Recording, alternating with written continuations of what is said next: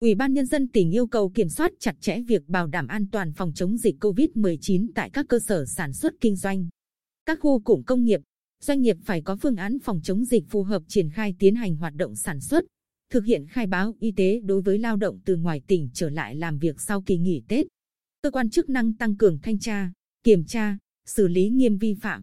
Đó là chỉ đạo quan trọng của Phó Chủ tịch Ủy ban Nhân dân tỉnh Lâm Hải Giang tại công văn 896 chiều ngày 22 tháng 2, yêu cầu các sở, ban, ngành, hội đoàn thể, Ủy ban Nhân dân các huyện, thị xã và thành phố, các đơn vị liên quan tăng cường phòng chống dịch COVID-19 trên địa bàn tỉnh theo chỉ đạo của Thủ tướng Chính phủ tại thông báo số 28. Ủy ban Nhân dân tỉnh yêu cầu thủ trưởng các sở, ban, ngành, hội, đoàn thể, địa phương tổ chức thực hiện nghiêm, linh hoạt chỉ đạo phòng chống dịch của Trung ương và của tỉnh. Ưu tiên nhiệm vụ kiểm soát dịch bệnh xâm nhập từ bên ngoài vào tỉnh, kiên quyết không để lây lan trên diện rộng, chủ động triển khai quyết liệt các biện pháp phòng chống dịch,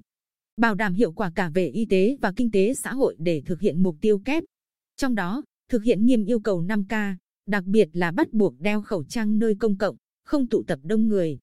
Thực hiện nghiêm các quy định về phòng, chống dịch tại công sở, cơ quan, nhà máy, xí nghiệp, cơ sở sản xuất, kinh doanh, dịch vụ.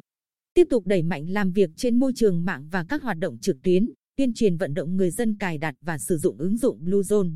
Triển khai thực hiện khai báo y tế bằng mã QR code tại các địa điểm yêu cầu khai báo theo quy định. Công sở, bệnh viện, trường học, siêu thị, chợ truyền thống, cơ sở lưu trú, nhà hàng đều phải thực hiện kiểm soát y tế khách đi và đến bằng mã QR code. Ủy ban Nhân dân tỉnh yêu cầu Sở Y tế chủ trì phối hợp với Công an tỉnh, Ủy ban Nhân dân các huyện, thị xã, thành phố tiếp tục giả soát chặt chẽ, triệt để, thực hiện truy vết thần tốc, xét nghiệm trên diện rộng các đối tượng có nguy cơ, trường hợp tiếp xúc gần với người bệnh, người nhập cảnh trái phép, xét nghiệm lại đối với người đã nhập cảnh Việt Nam. Bảo đảm nguồn lực cho việc xét nghiệm chủ động đối với người làm việc tại các địa điểm có nguy cơ cao, bệnh viện, khu cách ly tập trung, cảng hàng không, chốt kiểm tra y tế.